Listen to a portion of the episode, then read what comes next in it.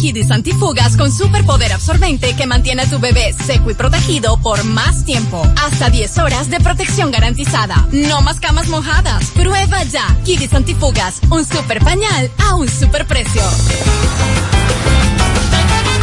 Juanchi, dime a ver. Oh, tranquilo, aquí en lo mío, organizando la bodega. Mira todo lo que me llegó. Epa, pero bien ahí. ¿Y tú qué? Cuéntame de ti. Aquí contenta. Acabo de ir con mi cédula a empadronarme. ¿Empadrón qué? ¿Y qué es eso? Mira, hombre, eso es que te inscriben para votar por tus candidatos de RD, pero desde el exterior, como si tú fueras a votar allá, pero viviendo aquí. Porque, ajá, uno vive aquí, pero el corazón lo tiene allá. ¡Sabroso! Pues llévame contigo que yo no me voy a quedar fuera. Vamos. Julia, busca tu cédula que vamos allí a empadronarnos. Empadrónate por la patria que llevas dentro. Junta Central Electoral. Garantía de identidad y democracia.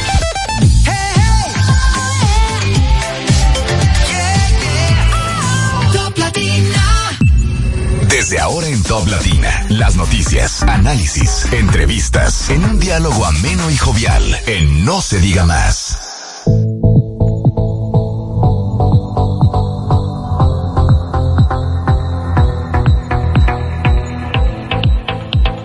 Hola, muy, muy, muy buenos días. Bienvenidos a No se diga más a través de Top Latina. Bienvenidos a este miércoles 10 de enero del año 2024, cuando son exactamente las 7 de la mañana con dos minutos y nosotros desde esta cabina agradecidos de poder contar con la compañía y la audiencia de todos ustedes desde donde quiera que se encuentren, como siempre lo hacen. En la producción del espacio está como siempre Olga Almanzar, en la coordinación de la producción Sheila Paredes y en los controles Marcelino de la Rosa. Sí, cuando bueno. las cosas son verdad. Marcelino de la Rosa, el popular Marce. Si ustedes quieren seguirnos DJ a través de las redes sociales, en el caso de Marcelino, The Voice Official, The No. Voice Official. The Voice Official. Wow. Y en el caso de nuestro programa, ustedes pueden seguirnos a través de No Se Diga Más RD, tanto en X como Instagram, así como también pueden seguir nuestras entrevistas tanto en YouTube como en Spotify. Máximo Romero, buen día. Llegamos a la mitad de la semana, miércoles 10.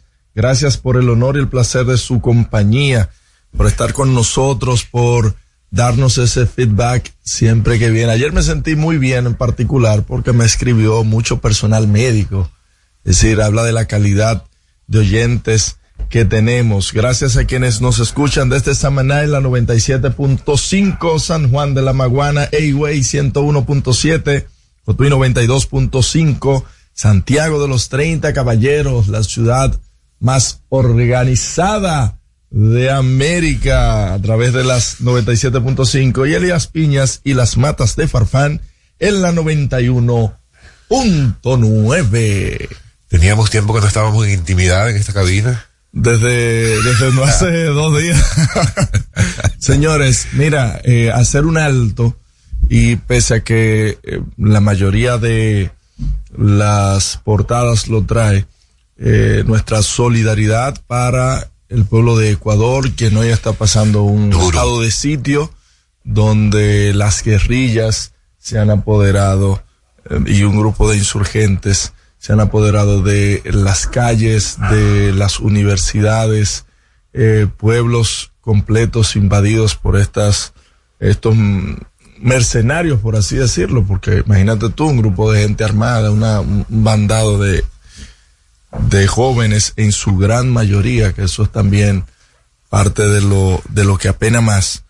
Así que nuestra solidaridad y si hay alguna persona que tiene algún, algunos ecuatorianos aquí en el país pueden llamarnos a través de nuestros números y si tiene alguna información que dar aquí les prestamos los micrófonos 809-542-1017. Incluso interesante quizás ubicar a alguien de, del Mirex, a ver, Sí. yo no sé cuántos dominicanos puede haber en Ecuador, pero seguramente alguno habrá.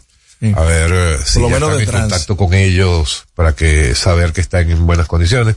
La, lo más reciente, anoche el presidente Novoa declaró conflicto armado interno en el país y apareció dando unas declaraciones eh, en la que me recordó a, por cierto, me recordó a, Colombia. no, no, no, me recordó a eh, Zelensky por ah, su, Vladimir Zelensky, sí, por, por, la, por el su pelo y militar. por su juventud, etcétera. Ojalá que, que tenga la capacidad para poder manejar este conflicto, que no es un conflicto nuevo, es un conflicto que termina siendo consecuencia de una cantidad de años en el que la situación interna en Ecuador ha ido eh, involucionando. Involucionando, sí. Pero bueno, vamos a estar pendientes de estos. Hoy también es el Día Mundial ¿De qué? de nosotros, ¿Ah, sí? los peculiares. A usted peculiar. Sí, cómo no, la gente peculiar que es distinta a otra. Tráemele por favor el paquete de globos que le tienen ahí afuera al señor peculiar. Mr. Peculiar. Ah, tenemos un Mr. Voice y otro Mr. Peculiar. Increíble. Vamos a... a Pero ver ¿qué es eso? A ver, eh, explica un poco, porque quizás tenga una buena connotación, otra no tan. Mira, no tan hoy es el Día. Mundial de la gente pe- peculiar. Ajá, por ejemplo. La peculiaridad es un calificativo que se le pone a la persona cuando sus pensamientos y sus actos son bastante diferentes a lo común. Mm, Dice que hay personas que marcan la diferencia y resaltan en su forma de pensar, sentir y actuar. Y puede ser tanto en lo externo como en lo interno. O sea que si, si tú te sientes así, ah, estas personas peculiares suelen ser objeto de muchas críticas, de quienes no logran entenderlos. eh, bueno, yo sé que ustedes siempre han sido unos incomprendidos de mi forma de ser. O sea es así. Me celebro, me canto y me celebro y si me canto y me celebro, te celebro y te canto porque tú y yo somos la misma cosa, dice Whitman. Omar te está pidiendo un pase a donde. Vamos con, vamos con la portada de los periódicos. En No se diga más, es momento de darle una ojeada a los periódicos más importantes del país y saber qué dicen sus portadas. A ver, hoy las portadas de los Variopintas. periódicos impresos sí traen de todo. Eh, quizá vamos a iniciar con el listín diario, que da al menos la mitad de su portada el día de hoy precisamente el conflicto del que hablábamos en Ecuador, con una fotografía que muestra a una, un, un vehículo militar eh, en medio de, se ve en medio de una calle, de una zona urbana, dice Ecuador cae en estado de guerra. Y la fotoleyenda, dice el presidente Daniel Noboa, declaró un estado de excepción por 60 días y ordenó a las Fuerzas Armadas neutralizar a una veintena de grupos del crimen organizado. Ayer circuló por los distintos medios de comunicación y sobre todo las redes sociales una toma que hicieron un, o que hizo un grupo de fascinerosos en un canal de televisión, Sí. eh, entiendo que en la ciudad de Guayaquil, eh, que es donde, donde fíjese, Ecuador, Ecuador tiene una particularidad, que es que tiene eh, una especie de dos capitales. Eh, la oficial que es Quito y Guayaquil, que viene siendo la segunda ciudad más importante, puedo decir Santiago, Pero, pero, la preponderancia que ha tomado es mayor a la de Quito. correcto. Entiendo que Lo estos que pasa aquí mismo, porque Santiago con la limpieza y la pureza que exhibe, entonces a veces tiene la gente más deseo de ir a mudarse para Ay, allá. mi madre. Bueno, el nuevo diario también refleja como principal titular este tema. Dice que el presidente, en- se refiere al presidente ecuatoriano, declara conflicto armado interno en Ecuador y pide acción militar. Mientras tanto, la Sociedad Interamericana de Prensa condena la toma del canal de televisión, como decíamos hace un, tan solo un minuto, y hace referencia también a que el presidente Abinader respaldó a su homólogo a través de un tuit que escribió la noche de ayer. Dice también el periódico El Nuevo Diario que mm, el, el presidente ecuatoriano de- ordenó a las Fuerzas Armadas ejecutar acciones luego de que hombres armados le tomaran el canal, hicieran una toma del canal TC de televisión en plena transmisión en vivo.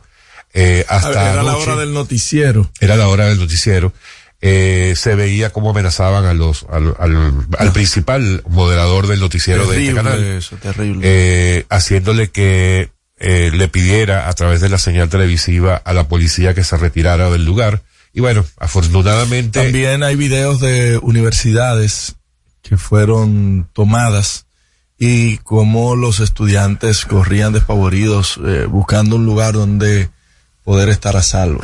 Sí, eh, con lo de la toma del canal, la- afortunadamente en poco tiempo las fuerzas élites de la policía ecuatoriana lograron hacer la retoma del canal y lograron eh, detener a este grupo de personas que tenían... Que, que, parecían un poco improvisados también. Sí, se veía que no eran personas que tenían ningún tipo de experiencia. Bueno, típico, lo típico de, de guerrillas urbanas, ¿no? Sí. Eh, que, sí, que, que suelen ser más peligrosos. Una, sí, un poco, a veces más, inclusive, porque no tienen, como diría mi abuela, no tienen miramiento. Así es. Bueno, o, otra, pasando del tema internacional de Ecuador y viniendo al país, eh, el periódico El Diario Libre habla de lo que comentábamos ayer con respecto al alza en los precios de los fletes sí. marítimos y le da su grave. principal titular a esta noticia. Dice que el alza en fletes desde Asia se reflejará en los precios de los productos de China. Correcto. Dice que hasta ahora se ha producido incrementos de casi un 40% en los costos de los fletes, que hay registros que indican seis semanas consecutivas de aumentos y hay crisis en el canal de Suez, que es lo que ha influido de alguna manera en los precios. Fíjate que eso está pasando con, eh, con los productos que vienen de China, pero también hay una situación en Panamá, en el canal de en Panamá. El canal, por el, el volumen de Por el volumen de, de las aguas. Y si unes las dos cosas, evidentemente no te da ningún resultado favorable. Mira, hay que tener en cuenta algo, y aquí se ha estado jugando con ello, de hecho, un decreto, una, una ley que pasa una serie de productos a tasa cero que amenaza con la soberanía alimentaria del país. Y este tipo de situaciones que se está dando con el tema de, de, la subida de los fletes, con el tema del canal de Panamá, con el atraso que pueden tener también eh, estos buques de carga, creo que debe llamar a la atención y que al presidente esa ley la tire, la eche para atrás, la observe, porque amenaza y ya hay conglomerados de productores que están en franca queja y próximamente pueda que se vean algunos levantamientos civiles, algunas huelgas fruto de esto. No podemos abandonar el campo. Y nosotros tuvimos hace tres años la, el mejor ejemplo de que aquí cuando todo estaba cerrado, los aeropuertos, los puertos, los muelles, aquí nadie pasó hambre, aquí se comía de todo. Y eso es por la gran cantidad de productos que nosotros producimos aquí, valga la redundancia, a lo interno del país. Ojo con eso, que a propósito de agricultura, hay una alerta eh, por la mosca del Mediterráneo que entró por Punta Cana, eh, posiblemente, es lo que se dice porque ahí fue que se vio el foco y esto también se debe a la falta de controles que eh, hay en, en ciertos aeropuertos. Ojo con eso porque hasta el momento con esta alerta se detiene la exportación de frutales y vegetales desde la República Dominicana hacia otros países. Otra información que, que, recogen las portadas de algunos de los periódicos del día de hoy es la visita que hiciera el día de ayer al presidente Abinader, uno de los principales asesores del presidente americano Joe Biden.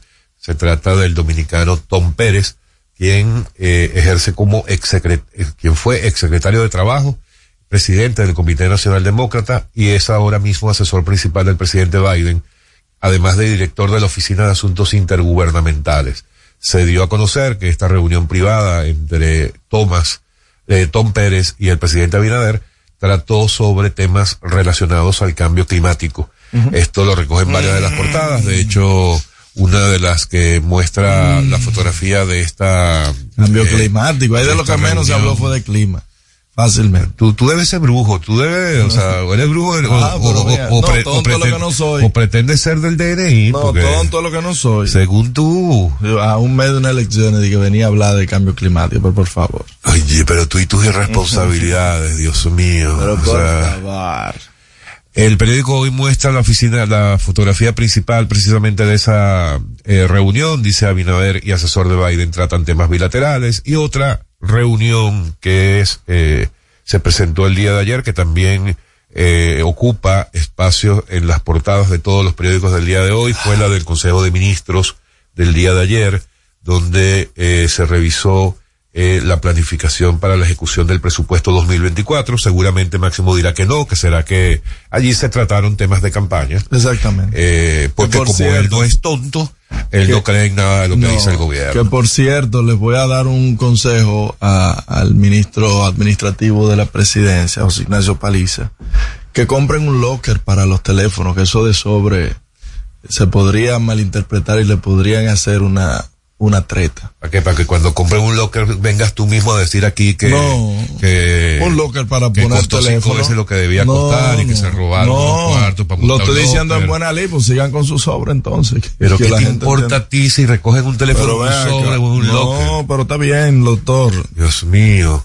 Otra información, y con esto cerramos el recorrido por las portadas de los periódicos del día de hoy, es el anuncio hecho el día de ayer precisamente por el presidente del PRM, eh, José Ignacio Paliza, del acuerdo ya formal entre PRM y Alianza País. Sin Faride eh, y sin Moreno. las presidenciales y congresuales, eh, lo que va a determinar definitivamente que el presidente Abinader será el candidato presidencial de Alianza País y Guillermo Moreno asumirá la candidatura para la senaduría del Distrito Nacional y con esto se despejan las dudas de todos estos meses ¿Y- en los por qué que la gente Faride no estaba a la expectativa de quién iba a ocupar la candidatura que eh, ya no va a ocupar Faride Raful, la actual senadora.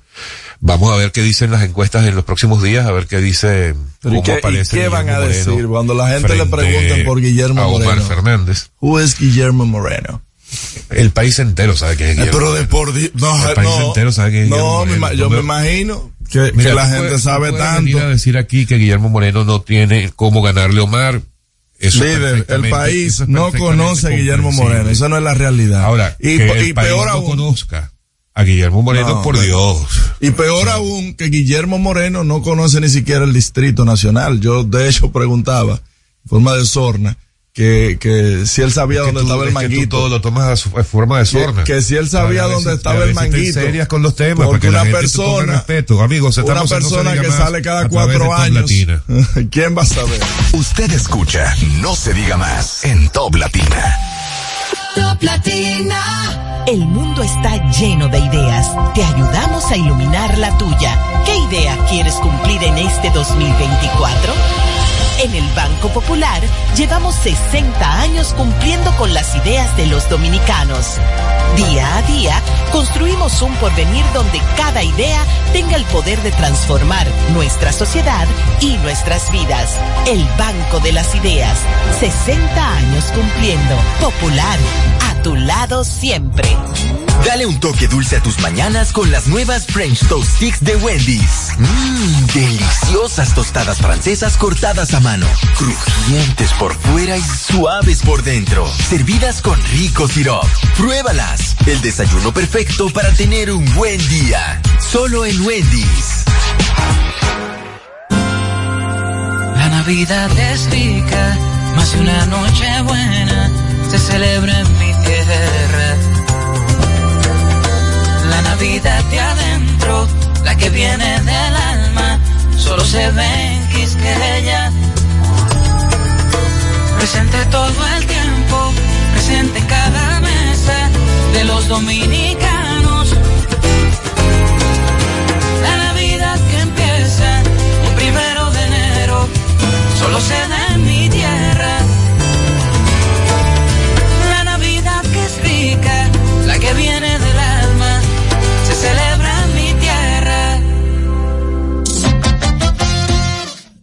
Ponte tu careta y acompáñanos a celebrar la decimoquinta entrega del Carnaval Punta Cana.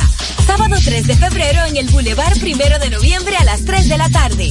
Vive la experiencia de un carnaval diferente, donde podrás disfrutar de food trucks, música, comparsas nacionales e internacionales, en un ambiente familiar y seguro. Un aporte de la Fundación Grupo Punta Cana para promover el arte y la cultura en la región. Te esperamos. Para más información síguenos en Instagram, arroba carnaval de Punta Cana. ¿Cómo celebramos la Navidad en República Dominicana? Aquí en el Seibo State goza la Navidad. Aquí hay aguinaldo en todos los barrios. La iglesia se encarga de eso. La música la ponen toda la noche los músicos durante todo el mes de diciembre. Así que si tú quieres, echa para acá para que disfrute la Navidad al estilo del Seibo. Y así celebramos la Navidad en República Dominicana. Este segmento fue presentado por Gobierno de la República Dominicana.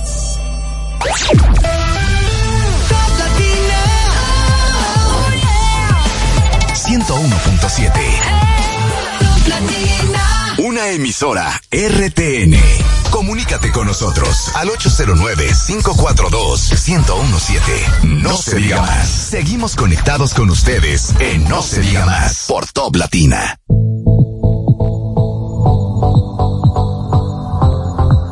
Amigos de vuelta en No se diga más a través de Top Latina. Recuerden que pueden seguirnos a través de nuestras redes sociales, No se diga más RD, tanto en X como en Instagram. Si lo prefieren y nos quieren más allá que escucharnos, pueden ir también al canal de YouTube de Top Latina y allí podrán ver la transmisión en vivo de nuestra interacción en la modernísima cabina de Top Latina.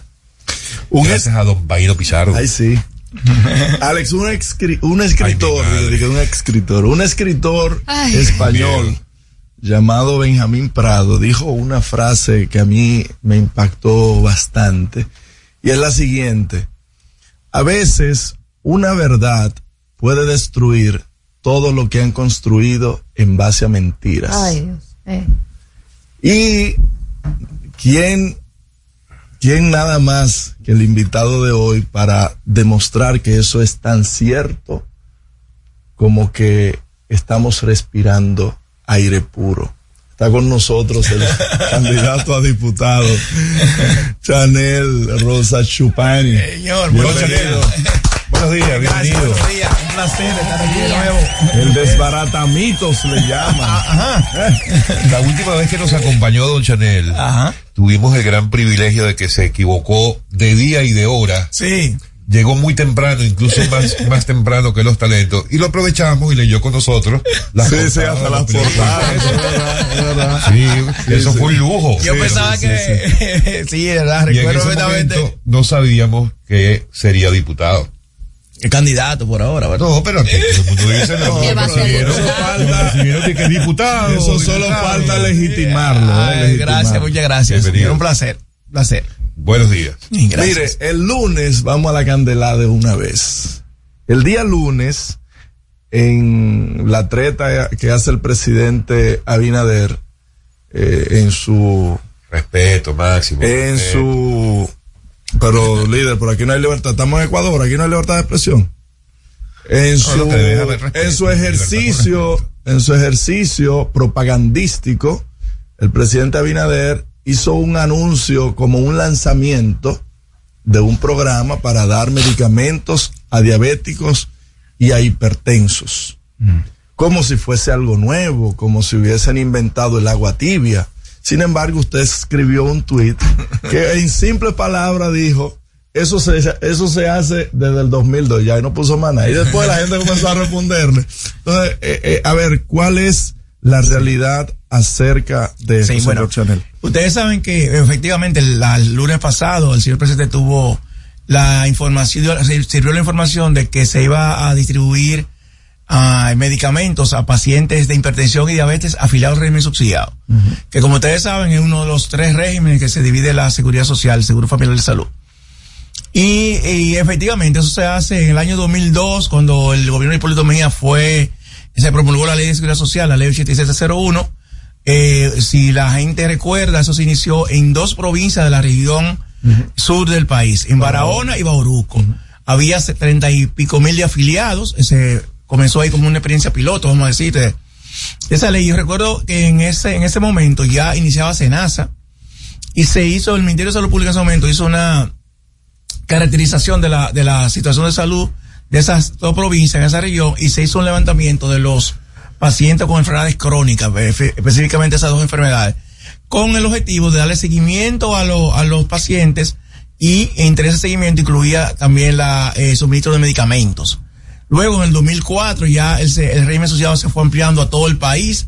Se fue por región por región, recuerdo que fue a la región este y luego al nordeste y así en todo el país. Y ya cuando teníamos una cantidad importante de afiliados, ese, se, se planteó esa, esa, esa metodología y se siguió dando, identificando primero las regiones, en las provincias, la, la persona que sufrían de enfermedad y suministrar los medicamentos. Recuerdo que se le daba el medicamento a aquellas personas que tenían discapacidad o severa, que no podían trasladarse a un lugar o que tenían un nivel de envejecimiento tal que le era incómodo eh, ir a, ir a su a al centro de atención primaria se le lleva a su hogar ese medicamento. Pues tiene que pagar un pasaje una persona yo recuerdo que bueno ayer el, el, director de, de, Promesa el, el, buen amigo Adolfo Pérez decía también que por primera vez se van, se van a suministrar eh, medicamentos eh, insulina y eso yo no sé por qué él lo dijo porque insulina en las direcciones regionales hay del Servicio Nacional de Salud hay una lista de personas que se les suministra todos los meses pero él no hizo, él no hizo una, él no hizo una investigación de qué se compraba. No sé qué pasó. No, yo creo, mira, yo, lo importante es un tema. Eh, yo creo que lo importante es que se les, se les, no sé si el programa había sido descontinuado y estamos ante un relanzamiento del programa.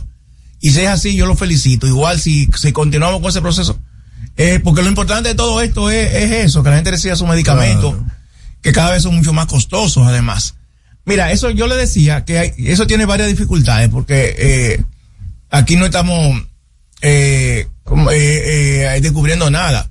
Primero, muchos medicamentos que se le indican, muchísimos medicamentos diría yo, que se le indican a pacientes régimen subsidiado, no están en el catálogo. En esos 17 medicamentos que anunció ayer el, y que es un catálogo amplísimo de siempre, no están. Por lo tanto, la gente tiene que comprarlo. Y, y no, porque no están en el catálogo de la Seguridad Social. La Seguridad Social define un catálogo de, de, medicamentos a los cuales se deben otorgar los afiliados de régimen contributivo asociado y muchas veces eso, eso no está. La gente tiene que comprarlo. Otra medida que se anunció que anunció el gobierno era que ya los medicamentos no iban a ser dispensados en las unidades de atención primaria, sino, sino en, la, en la botica popular. Miren qué pasó con eso. Eso lo hicimos en el 2007. Recuerdo como ahora.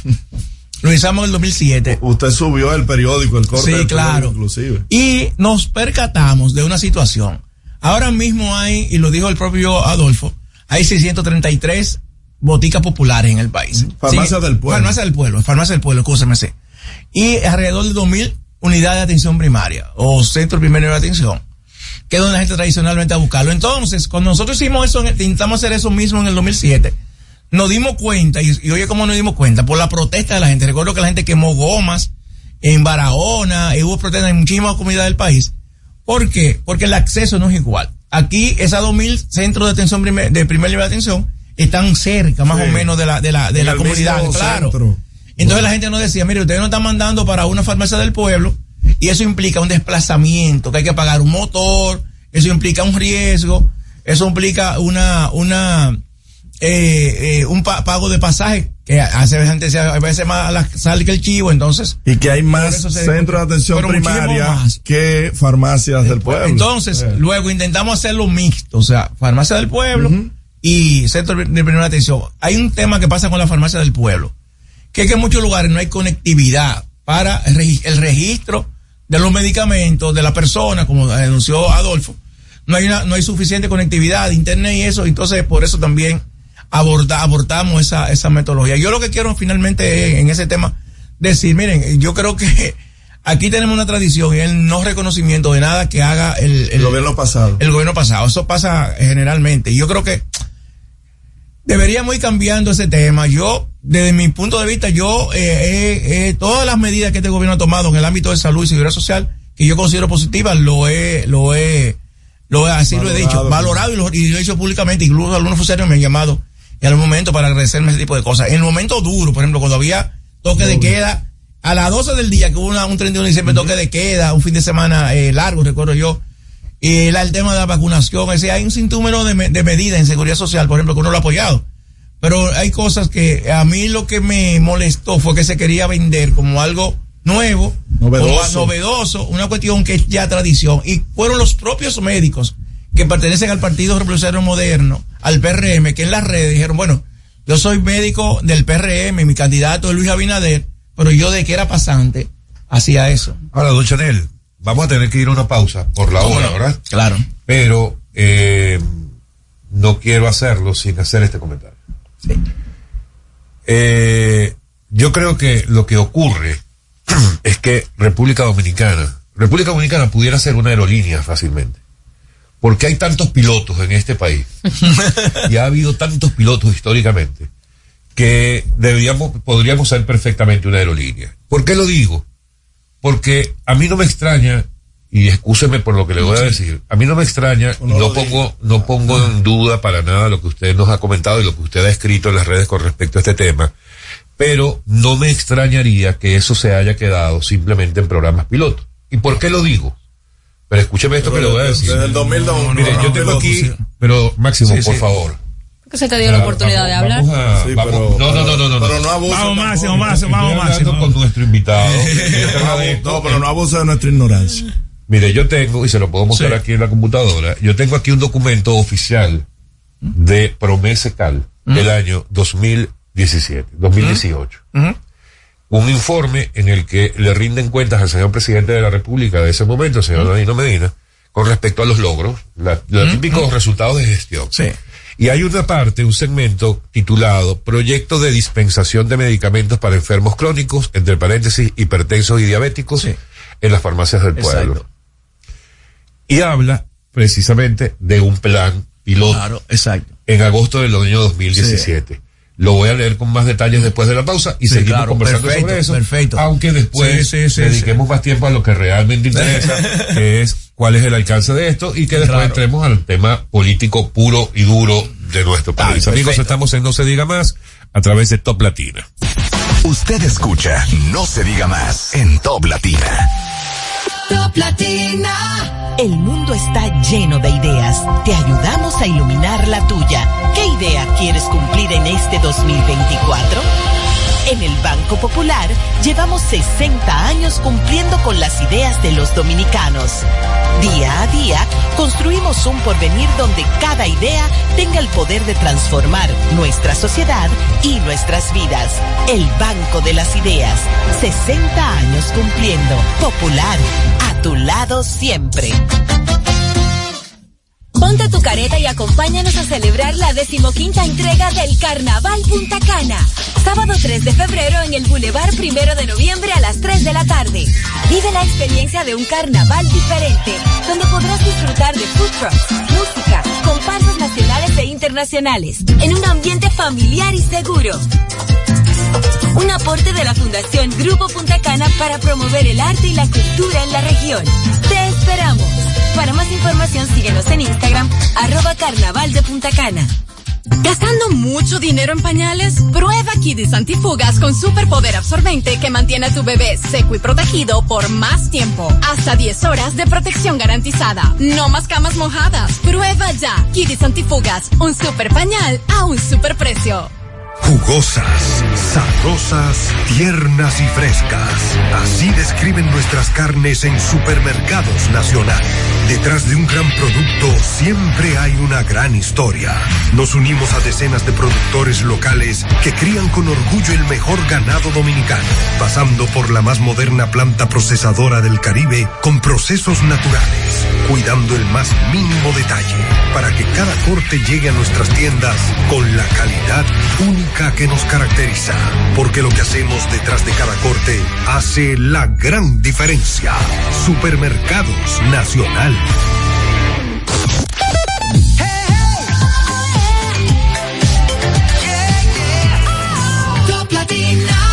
Comunícate con nosotros al 809-542-1017. No se diga más.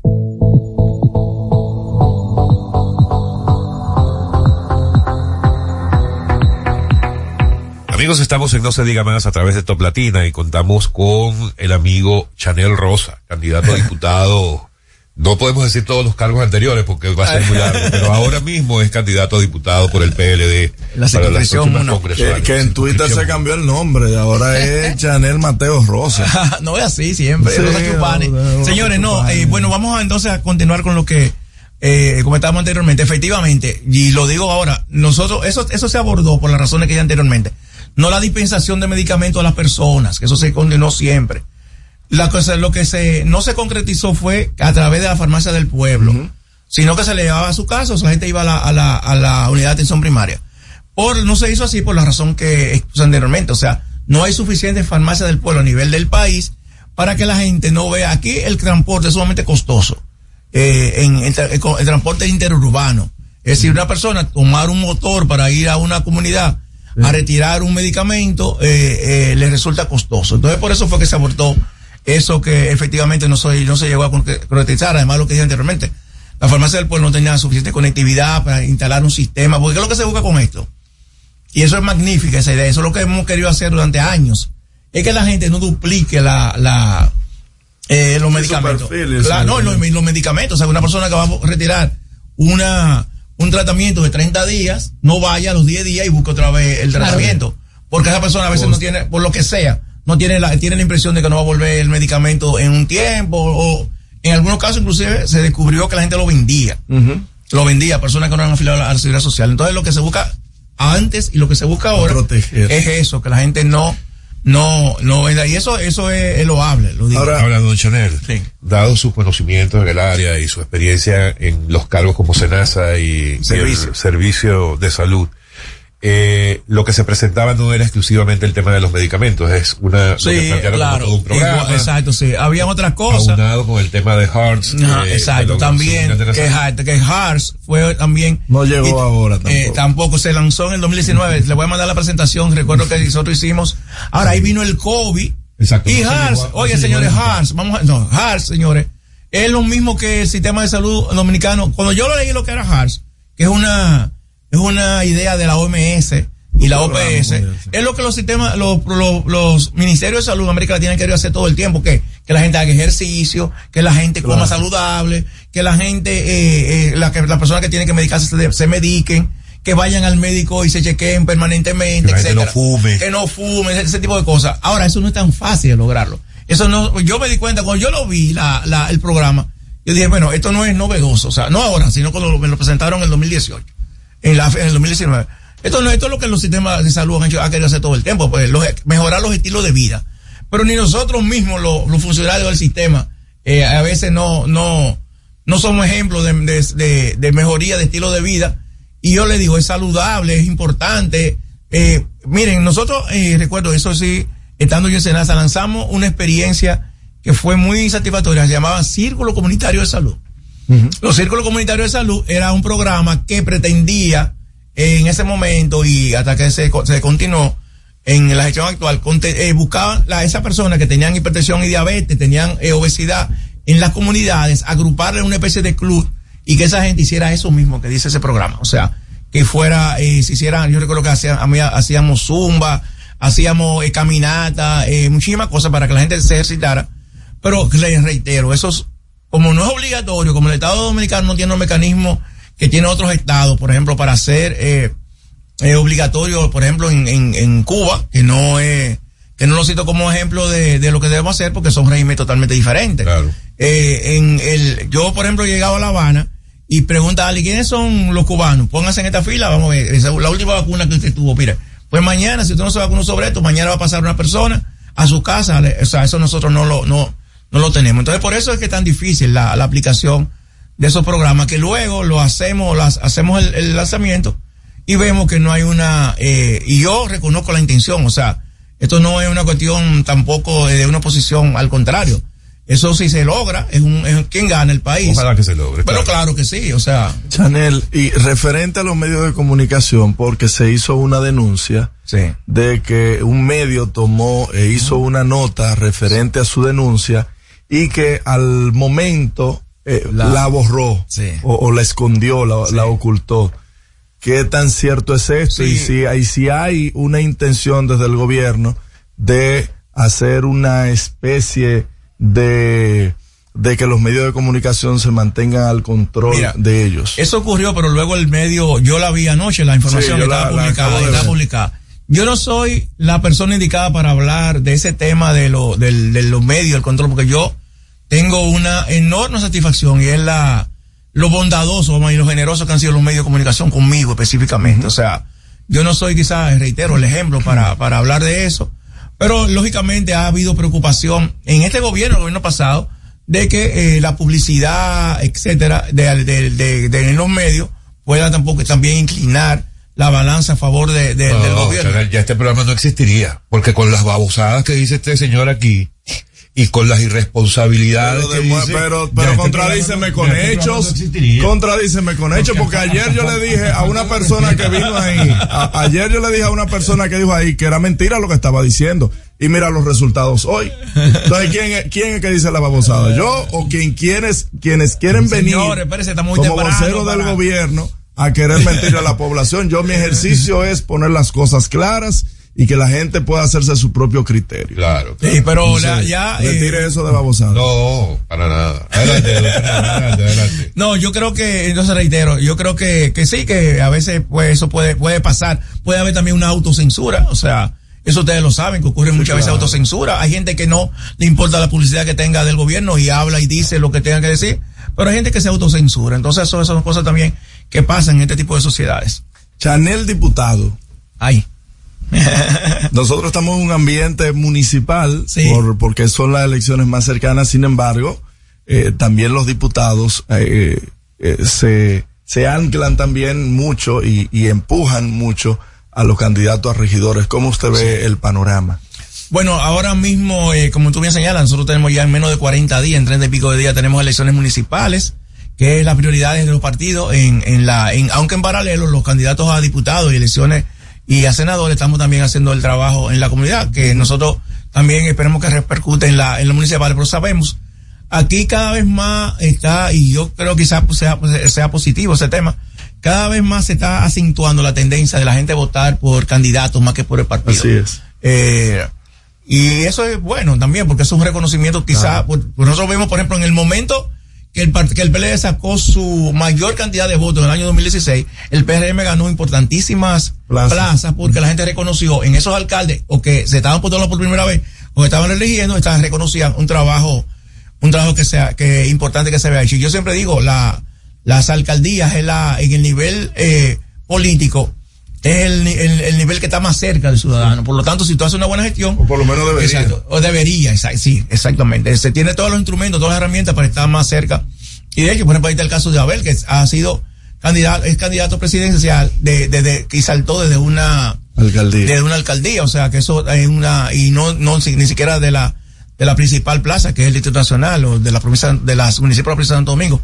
Entonces, ya eh, los partidos ya eh, tienen prácticamente, o eh, de hace un tiempo, inscritos sus candidatos a regidores y alcaldes, y vamos a ver entonces ya qué pasa el 18 de, de, de febrero próximo, que es la gran cita, la primera gran cita electoral de los, desa- de los desafíos que tenemos este año como país y que tiene el sistema de partido también en República Dominicana. Pero ¿cómo ve usted, perdón, eh, Omar, cómo ve usted, o sea, usted eh, pudiera hacernos un pronóstico desde su punto de No, vista? yo no, yo no. Porque, no, porque lo digo, No, porque, porque- el presidente Abinader el domingo, cuando lanzaba la campaña municipal del partido, PRM, hablaba de que eh, van a aumentar la, la, la cantidad, Las plazas, sí, la cantidad sí. de plazas que tienen actualmente, incluso que alcanzarían un 70%.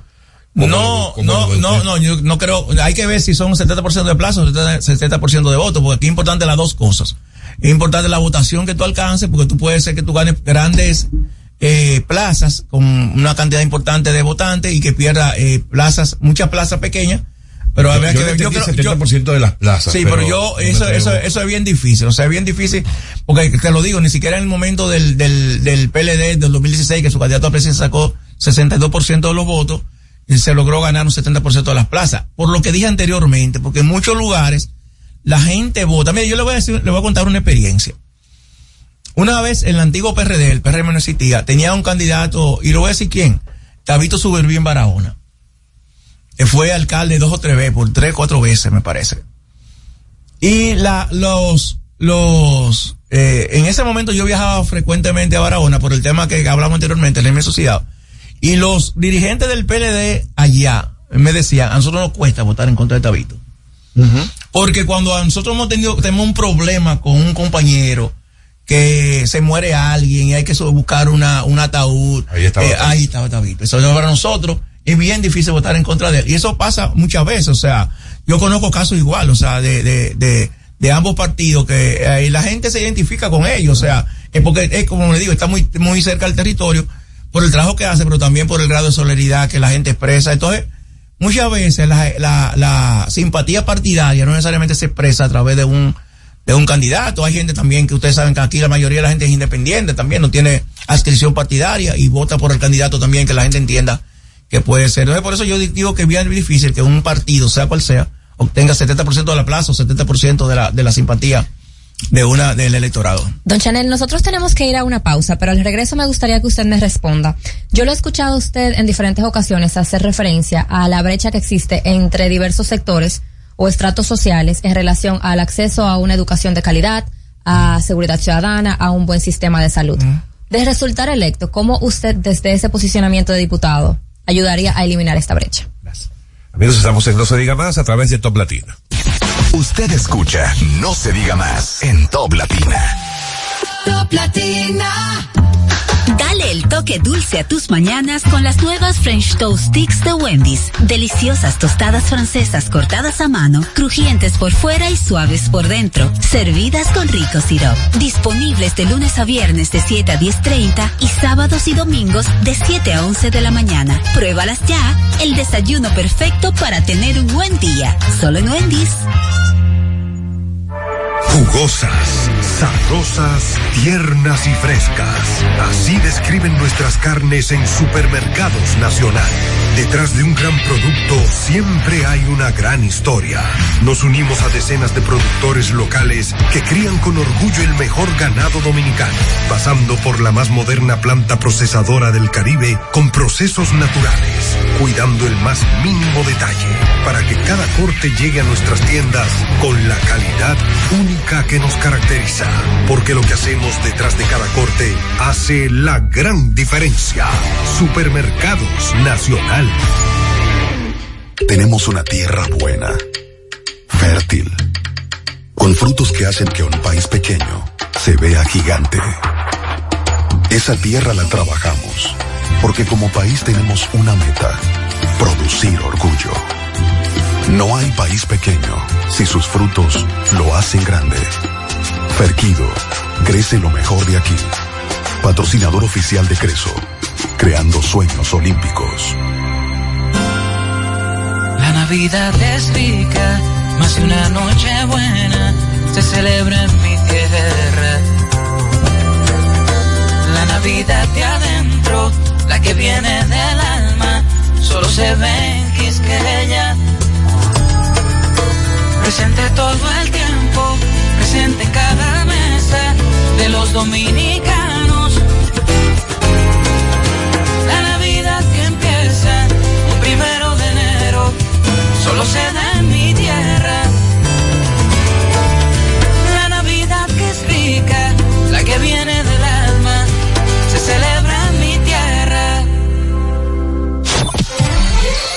celebramos la Navidad en República Dominicana? En Santiago, la Navidad es una de las épocas más esperadas del año. Se activan los puestos de ventas tradicionales del puerco en Puya, en Bellavista, debajo del puente de los hermanos Patiños. La decoración de los barrios para el concurso Decora tu barrio ya es una tradición. Hay que ganarse esos chelitos. El día 25 uno se lo dedica a compartir con los niños en familia. Y no se puede quedar las mañanitas los aguinaldos. Eso es lo mejor. Vengan a celebrar la Navidad con nosotros aquí en Santiago. Y así celebramos la Navidad en República Dominicana. Este segmento fue presentado por Gobierno de la República Dominicana.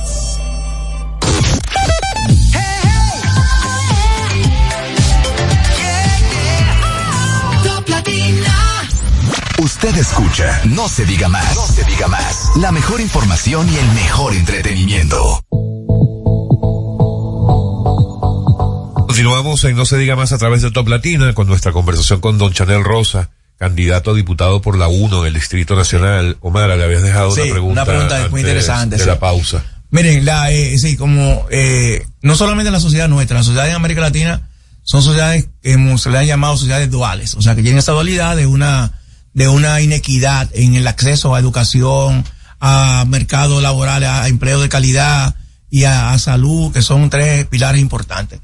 E incluso, miren eh, la importancia que tiene que el gobierno logre aplicar lo que se anunció el lunes. Eh, es importante. ¿Por qué es importante ese tema? Yo lo había conversado con algunos funcionarios del gobierno. nosotros tenemos eh, el gasto en, en, en, en salud nuestro, el gasto, lo que llama gasto de bolsillo, que es lo que la gente saca, La de su gente saca de su bolsillo, sí. todavía sigue siendo alto, que se ha reducido en los últimos años, sigue siendo muy alto. Eh, comparado con la región, porque nosotros tenemos muchas exclusiones en la seguridad social, los médicos saben que cu- y la clínica cobran todavía un copago eh, que, que no es, que no es, que no está contemplado en la ley. Pero de esa, de ese gasto en salud, el 64% es medicamentos. O sea, la gente tiene que buscar su, de su dinero, 64% para comprar medicamentos. Entonces, eso ah, te abre una inequidad enorme. Claro. En la, en, en la, y de ahí, por ejemplo, uno de los programas, uno de los proyectos que tenemos es la, el tema de alto costo. Como ustedes saben, es un programa Sí. que se ha creado para suministrar medicamentos que no están en la seguridad social o personas que no están en la seguridad social. Y la, ese, por ese programa no, no se sustenta en una ley, sino que es un programa que está, eh, que tiene un marco regulatorio muy débil que depende incluso de la voluntad de quien esté ahí.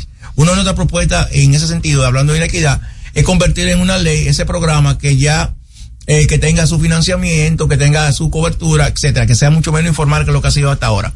¿Por qué? Porque, otro dato importante, el Banco Mundial dice que la segunda eh, la segunda causa de empobrecimiento en América Latina, luego de pérdida de empleo, son las enfermedades, de alto Enfermedades. costo, de alto costo.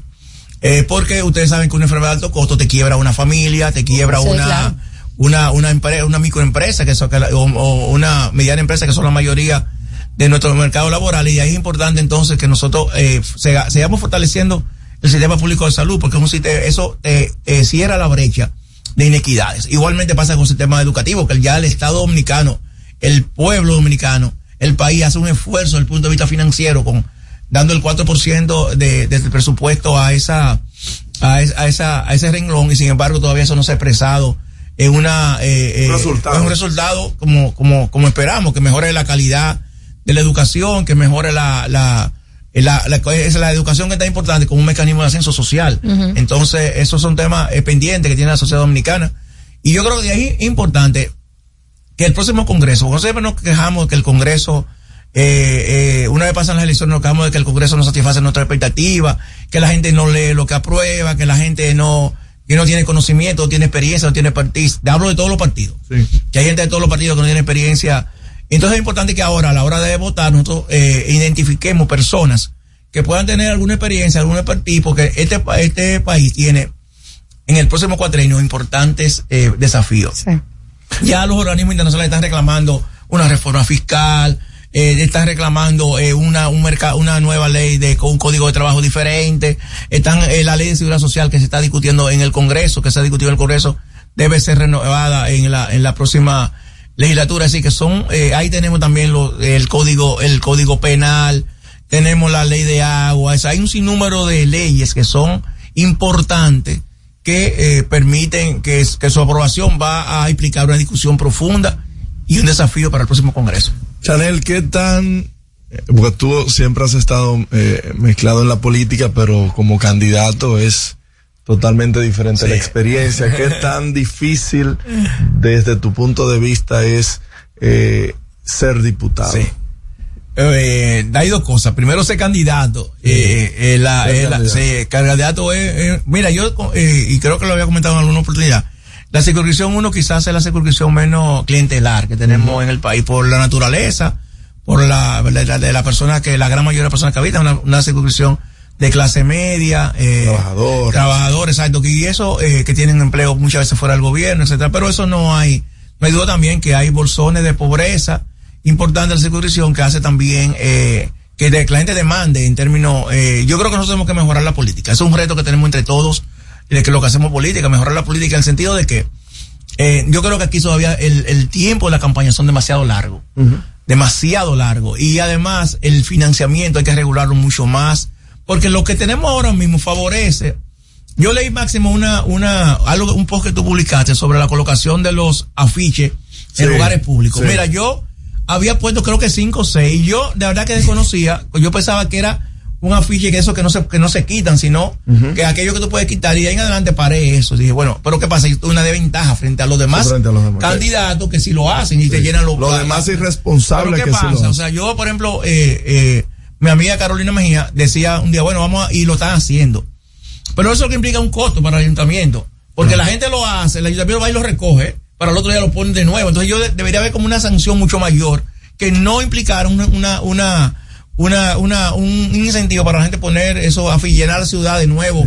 De, de, toda, de todo eso que finalmente es una contaminación visual. Hay una ordenanza que es la 4699, sin embargo, el Consejo de, Regidor, de Regidores del Distrito Nacional no ha normado frente Claro, a lo que deberían claro, ser las consecuencias a quienes sí, incumplen con poner afiches Sí, en mira los qué de interesante eso que tú dices. Entonces, eso no, eso es, yo creo, y eso hay un sinnúmero de cosas. Pero reitero, y yo creo que el financiamiento, y no lo digo ahora, lo he dicho desde siempre, el financiamiento de la campaña, de nuestra campaña, es la raíz de muchos males que nosotros tenemos. Eh, porque ata Y el mismo clientelismo. gente, claro, no, exactamente, el clientelismo, pero además te ata a muchos sectores, hasta a, a los partidos políticos, a muchos sectores que después tú tienes que aplicar leyes eh, y políticas de desregulación en contra de esos sectores que dificulta. Entonces, ¿por qué te pasa factura? Entonces, yo creo que son los retos que nosotros tenemos como para mejorar la política.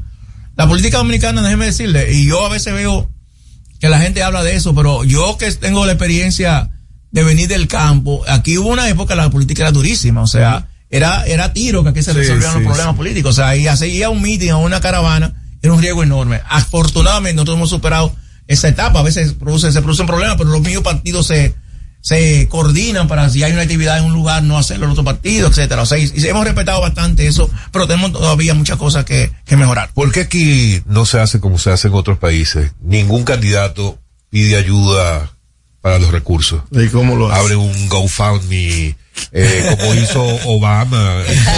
eh, Aquí lo hacemos, aquí- presidencia. aquí O sea, se yo hace, yo no aquí veo ningún que si te entran, pon tú que te entren mil dólares, es mucho.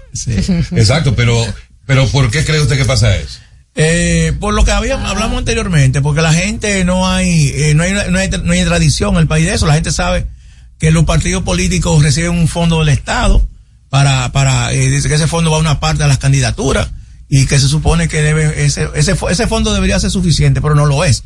Por lo que dije anteriormente, por el tema de la duración de la campaña, lo costoso que Y significa. yo creo también que la falta de confianza en los candidatos. También, porque- eso tiene que ver, pero, eh, pero no hay una tradición. En, en América Latina, yo diría, y en nuestro país por igual, no hay una tradición de ese tipo de financiamiento y resulta luego, resulta que es insuficiente. Pero, eh, reitero, también tiene que ver mucho la, la, el costo, la campaña política, que son altísimos, altísimos. ¿Has eh, experimentado que la realidad de, de nuestro país y la diferencia que hay en esas caminatas, en esos, en, en los barrios? Bueno, tú sabes que yo, no es nuevo para mí, porque yo, porque he trabajado en el sector salud, o sea, Senasa ahí me dio una vivencia importante de que yo, no solamente en los barrios, sino en la, en la comunidad, en la, en la comunidad rural, nosotros afiliar, teníamos que salir a afiliar a las personas, cuando incluso no había una tradición aquí, la gente tenía desconfianza, etcétera, y uno caminaba esos barrios, luego con, con- cuando eh, hacíamos campaña con el dengue, contra el dengue, ese tipo de cosas, pero sí, es una, es una, hay, hay comunidad, hay, hay barrios que todavía tienen un rezago importante y eso uno lo nota cuando llega, señores, y reitero, ahí que uno se da cuenta, ese dato que uno da de que el 60%, 64% del gasto en salud es medicamento, uno lo contata cuando todo el mundo, todo el mundo no, pero mucha gente sabe, Oh, mira una esta receta, receta. una receta Oh, que uno pero puede comprarla. Una receta porque no está en el, catálogo de la farmacia del pueblo, no, No. está en el catálogo Y del- ni en de- su presupuesto y el- tampoco. Y en el presupuesto de la gente, exacto, o sea, Don Chanel, en los últimos eh, meses del 2023 hubo mucho descontento y mucho conflicto en torno al tema de las pensiones. ¿Cuáles son esos desafíos o esas situaciones que acarrean tantos problemas en relación a las pensiones Sí. y al 25 o el 30% que se supone que se va a otorgar? Ese es el tema. Y yo, ese es uno de los desafíos importantes que tenemos nosotros como país. Yo creo, el otro día Andy escribió, escribió un artículo que él decía que en el 2030, y yo estoy de acuerdo con él, este país puede darse una situación de ingobernabilidad cuando la gente descubra que va a recibir un 20 o 25% de su último salario. Eso es lo que llama la tasa de reemplazo. Es decir, si yo gano 10 mil pesos, mi pensión sería de 3 mil pesos, pa- para que usted tenga Bueno. una idea. En el mejor de los casos, que es el 30%. Entonces, ahí va a haber un problema de gobernabilidad. y Yo creo que ahí la, la, los partidos políticos en el Congreso eh, hay que hacer, deben hacer un esfuerzo, debemos hacer un esfuerzo para lograr modificaciones que permitan mejorar el sistema, porque no tenemos una, un problema serio, ya la población dominicana eh, es, es más, mucho más envejeciente que hace unos años, hace una década, porque la gente vive más, porque hay, y eso es un reto para los sistemas de salud, porque encarece el sistema de salud, porque la gente se enferma ahora de cosas distintas que se enfermaba Sí. hace 30 años, por ejemplo. más- mucho más costoso, la gente dura más, afortunadamente, pero eso también implica ese costo y también un costo de la, de la seguridad social, porque eso, una persona se pensiona a los 30, a los 60 años, por ejemplo, y después dura 20 años recibe una pensión y luego se agota la, la, la pensión. Chanel, ¿cómo se imagina usted al diputado Chanel Rosa a futuro? ¿Cómo va a ser? ¿Cómo igual. va a ser? ¿Cómo, El- ¿Qué vamos a ver ahí en el Congreso? yo no me, no me pienso jamás en la vida. Mira, esa, y esa pregunta trae una reflexión importante. No me pienso eh, una persona diferente a la que yo he sido y que la gente ha conocido en mi, en mi, en, mi- en los trabajos que he tenido en el Estado. O sea, eh, en el sentido de que uno, que eso implica una gran responsabilidad. Y más ahora que es un cargo de elección popular, porque la gente está diciendo, yo con mi voto estoy confiando en que eh, eh, el, candidato no, no va a decepcionar. Entonces, para mí lo que eso implica es una gran responsabilidad. Y estar consciente diario, permanentemente, que es una responsabilidad y un compromiso que tú tienes con la gente que votó por ti, pero sobre todo con la gente que no votó por ti, porque a veces nosotros creemos que somos representantes de la gente que vota por, por, el, por la candidatura de cada quien, unos representantes de todo, de todo el mundo. Y como yo siempre decía, cuando estaba también en cargo público, yo estoy aquí porque el, cargo, el sueldo mío lo paga el PRMista, el PLDista, el que no tiene partido, el que es de, de otro, de otro partido político. Entonces uno tiene que tener consciente siempre de eso, que uno es un servidor público, sea en el sector público eh, de- ejecutivo, sea en el, el poder legislativo. Uno es un servidor público y en ese sentido uno debe actuar. Y yo, esos son mis parámetros. Bueno, esperemos que don Chanel eh, acepte nuestras invitaciones de resultar electo aquí a Ah, no pero se diga más. Si yo no, si ustedes van, me buscan allá. Nuestro vocero en el Congreso. Don Chanel, yo no quiero despedir la entrevista antes de preguntarle esto. Eh, todos sabemos cómo ha transcurrido el tema del proyecto de reforma del Código Penal a lo largo de décadas. Así es. Décadas, así Eh, mismo. Y sobre todo en los últimos años, que es de los que Sí, yo sí, en lo personal puedo hablar, eh, yo cuestiono mucho eh, la posición de muchos de los congresistas cuando ante temas sensibles, como por ejemplo el tema de las tres causales, eh, afirman que ellos no apoyarían la incorporación de las tres causales en un nuevo código penal porque ellos tienen, ellos se deben a su religión, que ellos no, señores, pero un congresista no debería Claro, votar por claro. lo que piensa, sino por lo que piensa la gente que lo llevó hasta allí. Así, así es. En su caso. Sí. Mira, sobre el tema de las tres causales, yo recuerdo que ahora se está hablando de hacer una ley que se apruebe el código, el código penal sin las tres causales y que se haga una ley luego con las Especial. tres causales especial. Eso se, miren, cuando se, aquí se discutió en el año 95 y se aprobó en el año 2000, 2002, siete años, la ley de salud. Se sacaron las tres causales porque se iban a incorporar, a incorporar al código penal. Mira, mi posición en ese sentido es la siguiente. Yo tengo la misma posición respecto a las tres causales que han tenido los últimos dos presidentes que han tenido este país. Luis Abinader y Danilo Medina, los dos han, eh, eh, lo han dicho públicamente, han aprobado las tres causales. Y esa ha sido mi, mi, ahora yo respeto a la gente que, sobre todo a la gente que lo hace, no porque le tiene miedo a lo que vayan a decir los demás, sino a la gente que lo hace por convicción. Yo lo respeto muchísimo eso, pero yo sé que hay gente que lo hace porque tú no puedes practicar un aborto a una novia y después voy a votar en contra del aborto de las tres causales en el. Congreso. O Hay que ser coherentes. Entonces tú tienes que ser coherente. Entonces la gente que lo hace de sentimiento, de convicción, porque es un tema valórico, un tema de, tu- de los valores que tú entiendas, yo eso lo respeto muchísimo. Pero yo creo que finalmente ese, ese debe- debe- debemos de trabar ese tema de la, de la, porque eso también implica también nos hemos enfocado en tres causales, pero la- el nuevo Código Penal también tiene eh, aspectos muchísimo Bueno, importantes, que es endurecimiento de penas a muchos delitos que hoy día ni siquiera tienen una, una, una tipificación en el Código Legal actual. Entonces, eh, eh, debe, debemos hacer un esfuerzo, eh, los partidos políticos, para finalmente salir de ese problema. Así es. Don Chanel Rosa, muchísimas A gracias. ustedes. Y mucha Siempre suerte muy- en esa campaña. gracias a ustedes. Volveremos a hablar antes de que, Oh, pero claro que sí. que vengan las elecciones. Amigos, ha sido Chanel Rosa Chupani, candidato a diputado por la circunscripción número uno del Distrito Nacional por el Partido de la Liberación Así es. Dominicana. Así mismo, ¿no? señor. Amigos, ya volvemos en No se diga más a través de Top Latina. Al regreso, más información en No se diga más. Top Latina. Jugosas, sabrosas, tiernas y frescas. Así describen nuestras carnes en supermercados nacional. Detrás de un gran producto siempre hay una gran historia.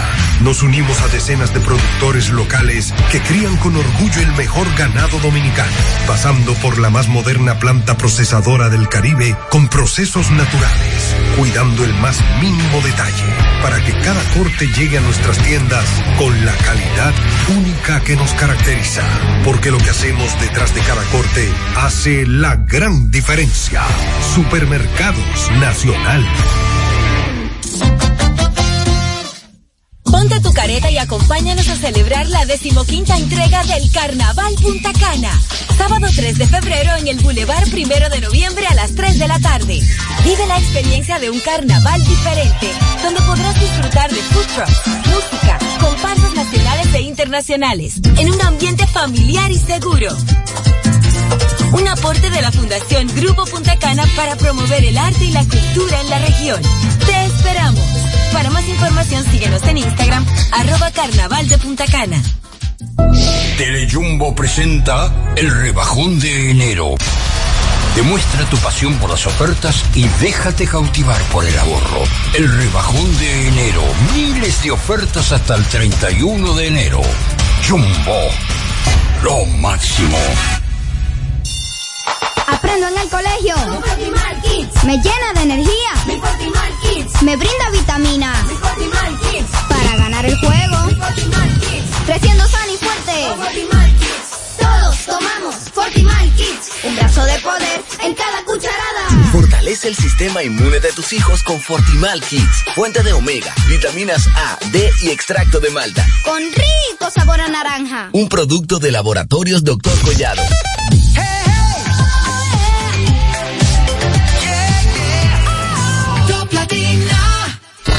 Interactúa con nosotros. 809-542-1017.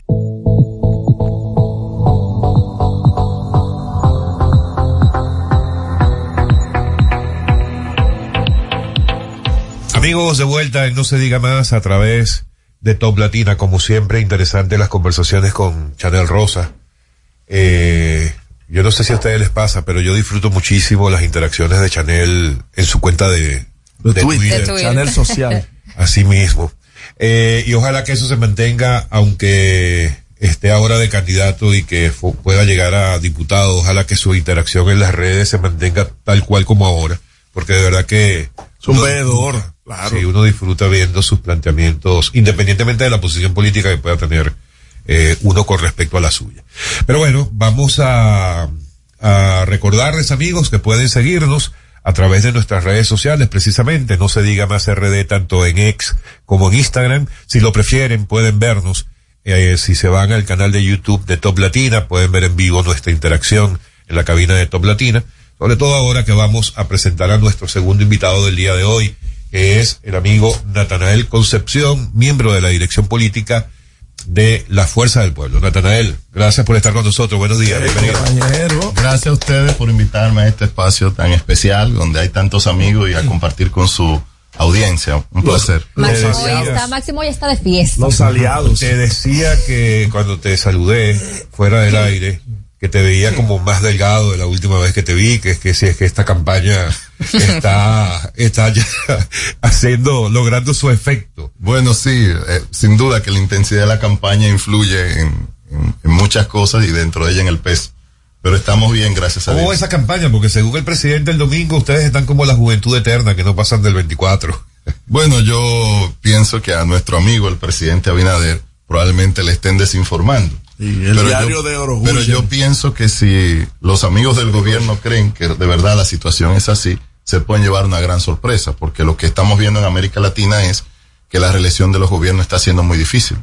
Y la situación sobre todo tiene que ver con el manejo de la economía y la crisis. De los, desde el 18 para acá, solo en Paraguay logró un gobierno reelegirse. En Nicaragua no cuenta porque no hubo una elección libre.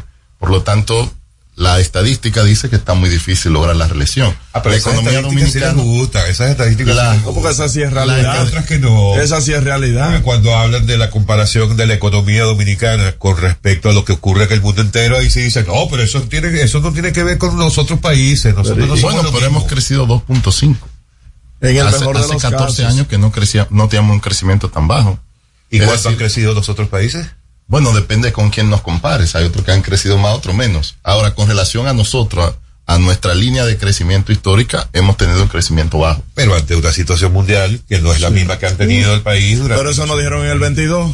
Pues el 22 creció un 12. quiero decir es que Ah. y vamos a compararnos en algunas cosas y en otras no. No, Pero- nosotros pero no tenemos ningún problema con la comparación. De hecho, parte de nuestra preocupación es que el sector productivo eh, luce un poco abandonado, requiere más apoyo, requiere políticas más eficaces. De alguna manera el gobierno ha favorecido más al sector importador que al sector productor. Eso tiene una consecuencia en, en el, en la alimentación de la población, el acceso a la comida. Y nosotros vemos que los que tienen problemas con el 24 son la gente más humilde, que está teniendo problemas para cuadrar su fin de mes, para llegar al 30, Ay, para que- poder cubrir su gasto y sus necesidades. La, la gente no llega De al hecho, hay, 24. hay reportajes que hablan de que el 48% de la población tiene que tomar prestado para terminar de comprar los elementos básicos de la canasta familiar. Ese 24 es el que nos preocupa. Porque ese sí es real.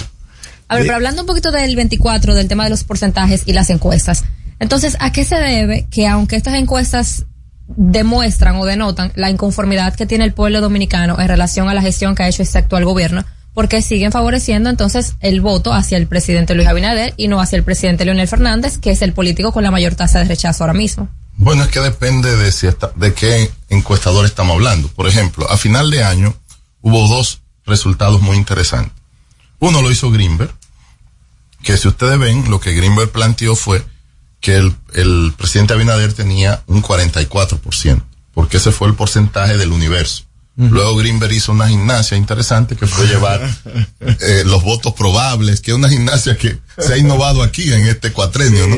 Hay unas encuestadoras muy creativas, de hecho yo que participo en congresos internacionales, que casi que estoy recomendando que algunas de las encuestadoras aquí vayan, porque han logrado una cosa muy innovadora. El Tienen- premio Nobel de Economía. tienen una, una gimnasia muy interesante.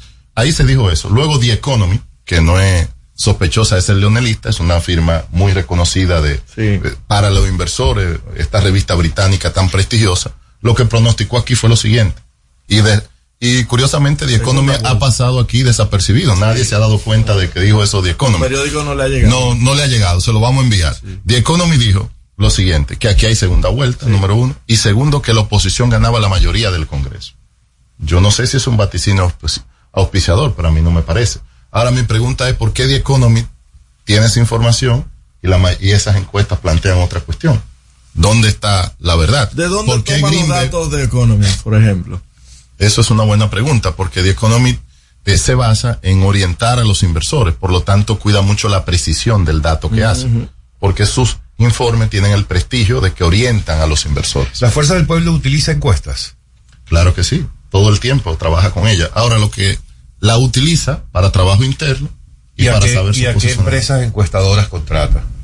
Bueno, a diversas encuestas que no sean confiables. Y eso Pero, ya por ejemplo, ¿cuál, o sea, cuál, bueno, cuál como son encuestadoras de trabajo interno, nosotros la, la preferimos mantener como es encuestadoras que de trabajo siempre, siempre, o sea, los partidos políticos, no solamente ustedes, cualquier partido político, eh, cuando la encuesta no les favorece, critican al encuestador. No, nosotros, nosotros no tenemos ese problema porque aquí lo que nosotros vemos es que hay un malestar social, un malestar ciudadano y una crisis económica.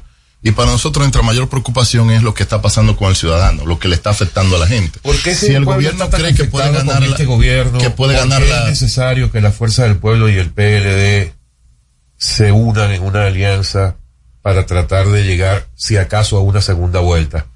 Bueno, entonces si el gobierno estaba tan seguro, ¿por qué buscó 22 partidos como aliados?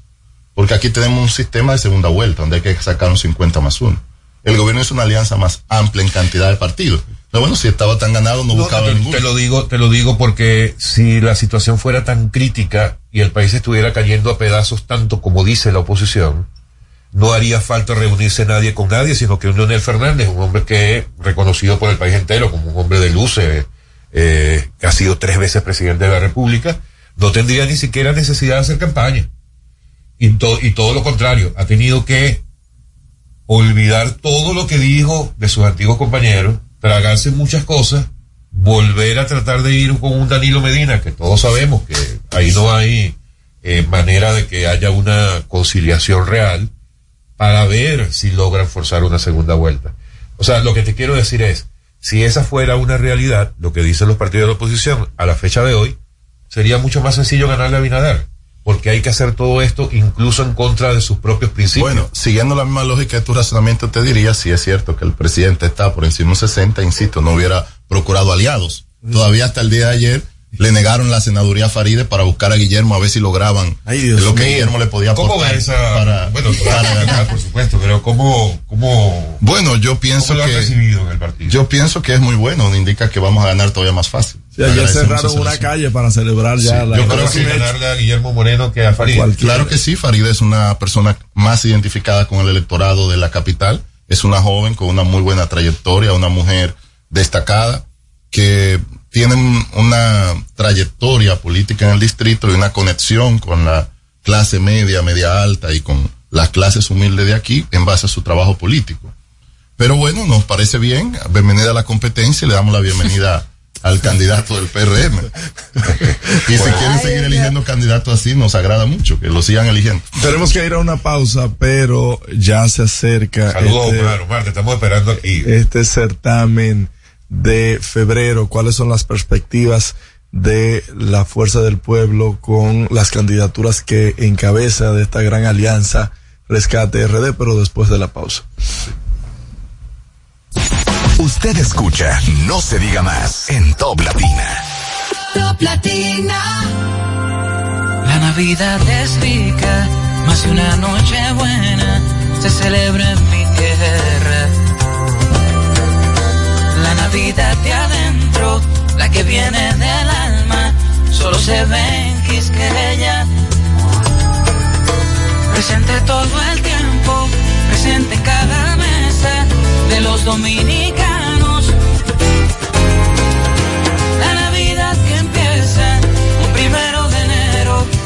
Solo se da en mi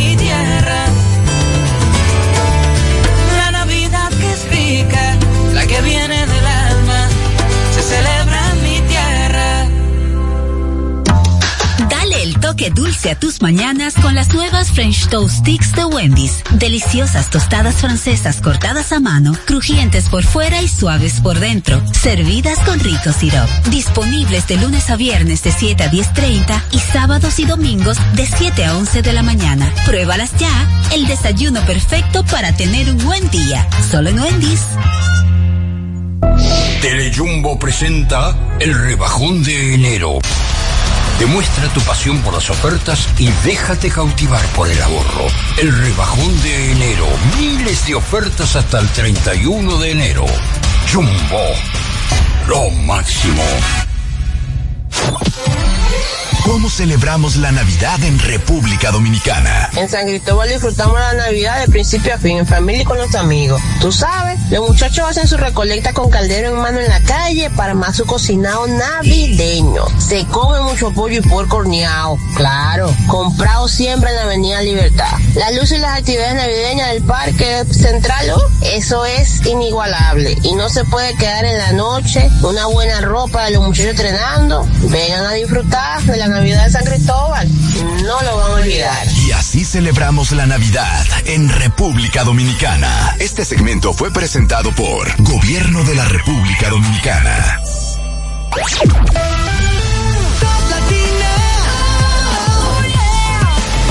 ...101.7... Una emisora RTN. Síguenos en las redes sociales. Arroba no se diga más radio. Seguimos conectados con ustedes en No se diga más por Top Latina.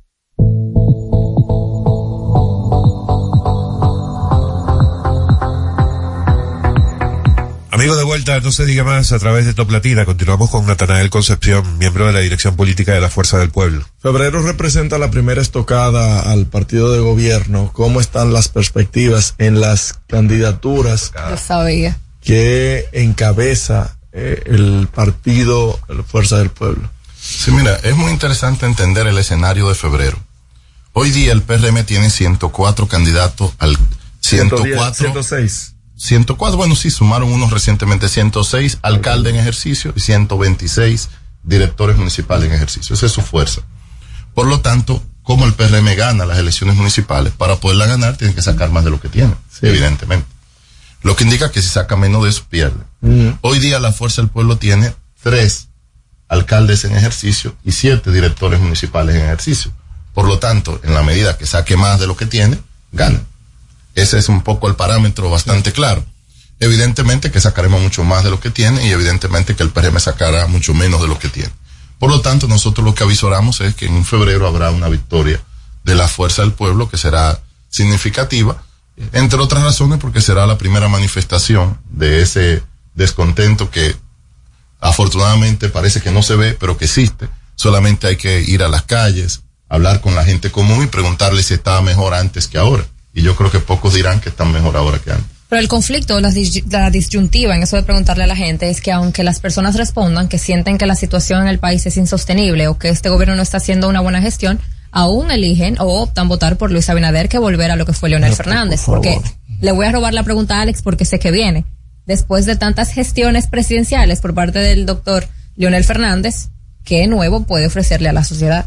Bueno, pero eso es una muy buena pregunta porque el presidente Fernández ha sido una persona que ha dedicado su vida al servicio público, cosa que es bastante honorable porque cuando tú dedicas tu vida a servir a los otros y no a servirte a ti mismo o a enriquecerte, pues claramente es el primer parámetro que creo que merece reconocimiento. Luego, cuando se ha presentado, ha, hecho aporte al país. Hoy tenemos un metro porque él tuvo la visión de crearlo. Hoy tenemos túnel elevado porque él lo impulsó. Tenemos 10.000 gente que se formó con maestría porque él lo impulsó. Tenemos un ITLA porque lo hizo. Bueno, ¿qué le motiva? Bueno, las circunstancias actuales. Él le preocupa ver al país en la situación que está y pone a disposición su experiencia y su capacidad de gestión de crisis. Él gestionó una crisis en el 2004 y otra en el 2008, ambas muy graves. ¿Y qué pasó? Que del 2004 al 2012 el periodo en el que más la economía dominicana se expandió. Por lo tanto, algo sabe él de gestión de, crisis. Un libro tiene él distinto al que se está haciendo. Luego, el político dominicano que te habla de inteligencia artificial y que tiene una visión clara de cómo la República Dominicana se debe de desarrollar a partir de la tecnología es Leonel. El que te habla de traer el STEM a la educación es Leonel. El que te habla de la transformación de la economía y de la sociedad dominicana es él y tiene un conjunto de ideas. Y lo democrático que, que la gente decida si esas ideas de él y esa experiencia de él, esa visión de él la quiere aprovechar o si no la quiere aprovechar. si quiere aprovechar esa oportunidad de progreso y de desarrollo que representa o no. Esa es la democracia. Y él lo que ha hecho es que ha puesto ante la sociedad dominicana sus ideas, su visión y su servicio en un momento en el que el país lo necesita. ¿Y por qué entendemos que el país lo necesita? Bueno, porque notamos que ahora en este contexto el país no ha crecido, no ha evolucionado como debe evolucionar y entendemos que bajo el liderazgo de Leonel lo puede hacer. Ahora, Natanael, Santo Domingo Este tiene un tema y es que van separados Fuerza del Pueblo, PLD. Así es. Tienen a Julio Romero, sin embargo, quien se ve puntero en todas las eh, mediciones que se hace es el candidato del PLD, Luis Alberto. Han sopesado la posibilidad de retirar la candidatura de Julio Romero pese a que ya no hay tiempo para alianza para dirigir ese voto de la fuerza del pueblo en esa demarcación hacia el candidato del PLD. Es que nosotros tenemos una lectura un poco distinta de la realidad. Nosotros lo que percibimos es que en Santo Domingo Este, la fuerza del pueblo y el presidente Fernández son un bastión electoral bastante fuerte. Lo que percibimos es que el, el candidato del, del gobierno, del oficialismo, tiene debilidades para poder, digamos, cohesionar su voto. Eh, evidentemente que la tiene y no ha conectado con la sociedad como debe. Y el otro candidato del partido aliado, pues igualmente tiene la dificultad de que su plataforma política en esa demarcación no tiene la potencia, la dimensión que otrora tenía en esa demarcación. Por lo tanto, nosotros entendemos que hay una competencia bastante adecuada, que la fuerza del partido y de los actores de la boleta nuestra y del mismo candidato, pues van a permitir que la fuerza del pueblo tenga un buen desempeño, por lo que no vemos necesidad de retirar a nadie, sino todo lo contrario, de trabajar para ganar la plaza. Pero qué tan fuerte es esa estructura de la fuerza del pueblo actualmente, porque eh, bueno, allí y si la comparamos con la estructura del PLD, por ejemplo, y si la y si además la comparamos con la estructura del gobierno, gobierno es gobierno, eso normalmente a cualquier, independientemente del partido que esté en el gobierno, eso también te da un peso. Si ponemos las tres en una balanza, ¿cómo está la de la fuerza del pueblo? Porque a mí me luce que podría ser la más débil. No. digo, a nivel de estructura. No, no lo es, todo lo contrario. Ahí la fuerza del pueblo tiene una fortaleza innegable. De hecho, si hablas con los amigos del PRM, te lo van a decir. O sea, la estructura política de la fuerza del pueblo y la candidatura del presidente Fernández ahí están en una zona, para que tengas una idea, la zona del país de mayor fortaleza del presidente Fernández siempre ha sido el Gran Santo Domingo. sobre todo la provincia y sobre todo Santo Domingo Este, Norte, Oeste. Ahí es donde siempre ha estado su mayor fortaleza, electoralmente hablando, cuando tú lo ves por regiones, ¿no? Como la mayor fortaleza de Luis Abinader siempre ha estado en Santiago. Es decir, hay, hay- históricamente los liderazgos tienen, hacen- tienen demarcaciones en las que tienen una mayor fortaleza. O sea, es un tema de data electoral que realmente no está en discusión. Luego en la municipal, como eso se exprese, lo veremos en febrero, porque no siempre la gente vota en la misma proporción que apoya el liderazgo principal, apoya a los liderazgos municipales. Ahora, en este caso entendemos que en la fuerza del pueblo esa, ese voto, esa expresión leonelista, pues se volcará en los candidatos a regidor y en el candidato a alcalde y vicealcaldesa. Volvamos al distrito. Eh, ahora me vino una, un lapsus. ¿Lo habíamos hablado al aire o fuera del aire, lo de Omar y Guillermo? No, fue fuera del aire. Fuera del aire. Entonces vamos a tocar ese tema porque ayer finalmente se dio a conocer que el candidato a la senaduría por el distrito del PRM será Guillermo Moreno, como parte de esa alianza entre Alianza País, valga la redundancia, y el PRM. Eh, y entonces es el candidato definitivo en contra de quien ya fue anunciado por la Fuerza del Pueblo, como es Omar Fernández. Eh, ¿Cómo lo recibe la Fuerza del Pueblo? ¿Esto le da más confianza a un Omar en la senaduría o cómo lo están viendo? Bueno, como que el, el partido oficial entendió que la plaza no tenía muchas posibilidades y la sacrificó por un objetivo mayor. ¿Qué sería Cosa que agradecemos. ustedes? Bueno, eh, eh, la, la estrategia detrás parece ser buscar lo que entienden le aporta Guillermo a nivel presidencial.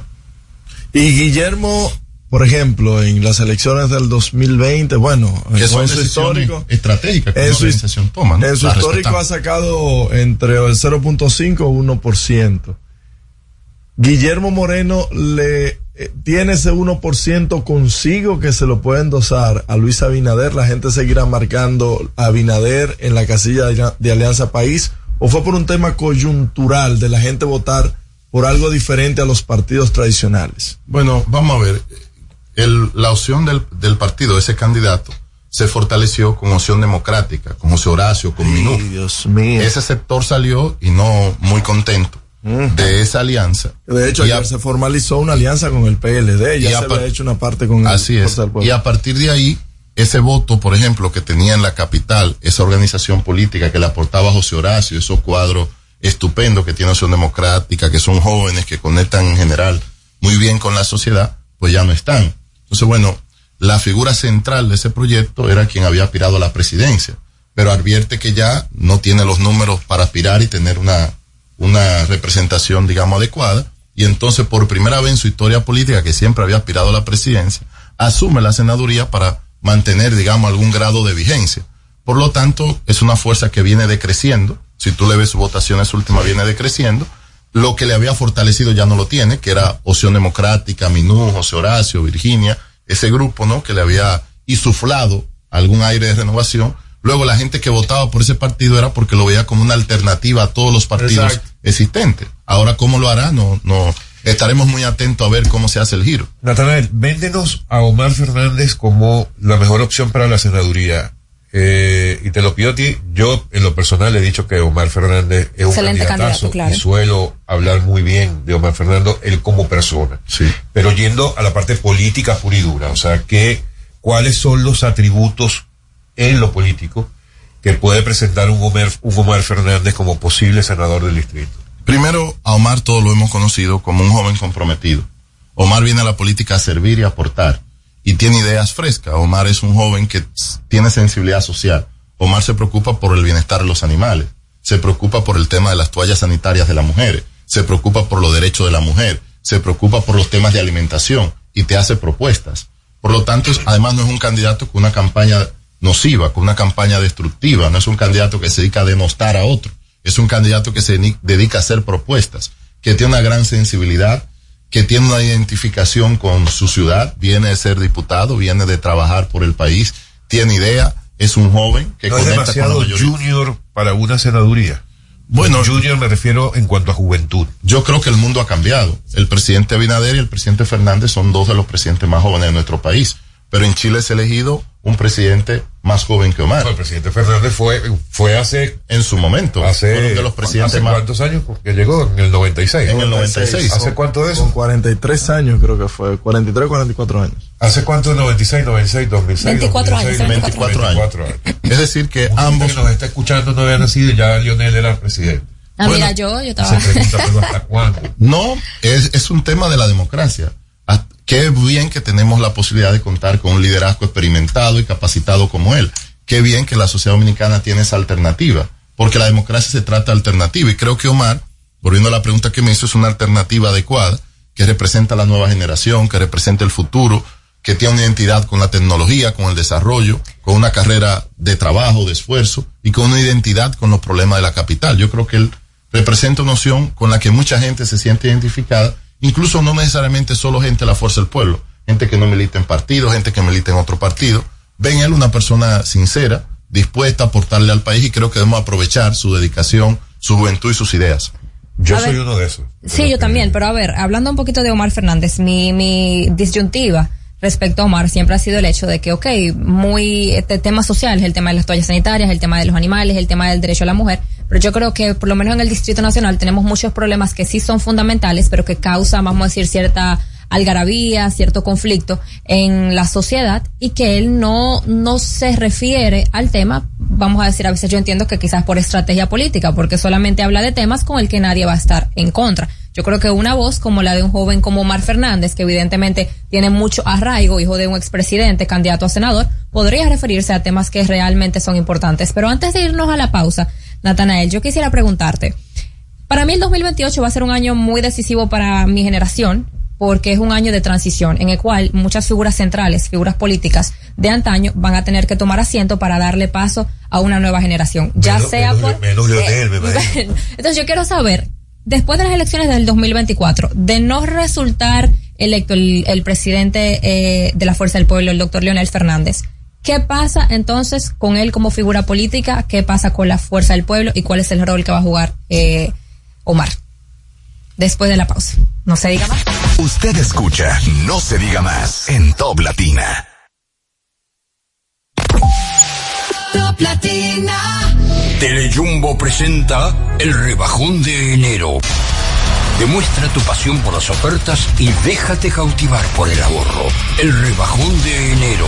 Miles de ofertas hasta el 31 de enero. Jumbo. Lo máximo. El mundo está lleno de ideas. Te ayudamos a iluminar la tuya. ¿Qué idea quieres cumplir en este 2024? En el Banco Popular llevamos 60 años cumpliendo con las ideas de los dominicanos. Día a día construimos un porvenir donde cada idea tenga el poder de transformar nuestra sociedad y nuestras vidas. El Banco de las Ideas. 60 años cumpliendo. Popular. A tu lado siempre. Ponte tu careta y acompáñanos a celebrar la decimoquinta entrega del Carnaval Punta Cana.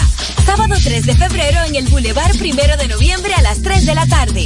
Vive la experiencia de un carnaval diferente, donde podrás disfrutar de food trucks, música, comparsas nacionales e internacionales, en un ambiente familiar y seguro. Un aporte de la Fundación Grupo Punta Cana para promover el arte y la cultura en la región. Te esperamos. Para más información síguenos en Instagram, arroba carnaval de Punta Cana.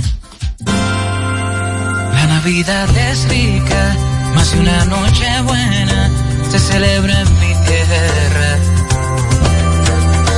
La Navidad de adentro, la que viene del alma, solo se ve en Quisqueya. Presente todo el tiempo, presente en cada mesa de los dominicanos.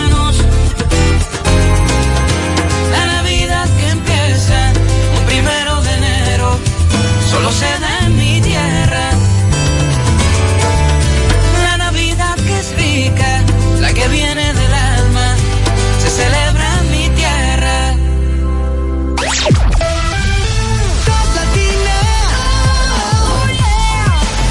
101.7. Una emisora RTN. Interactúa con nosotros 809 542 1017.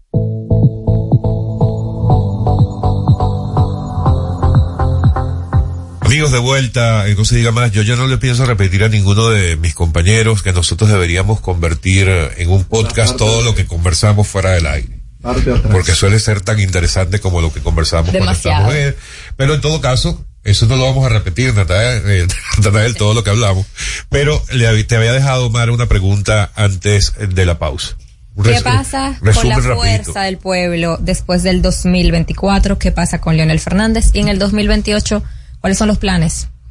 Bueno, nosotros entendemos que en el 2024 la fuerza del pueblo llega al gobierno y desde ahí a impulsará transformaciones a favor del país.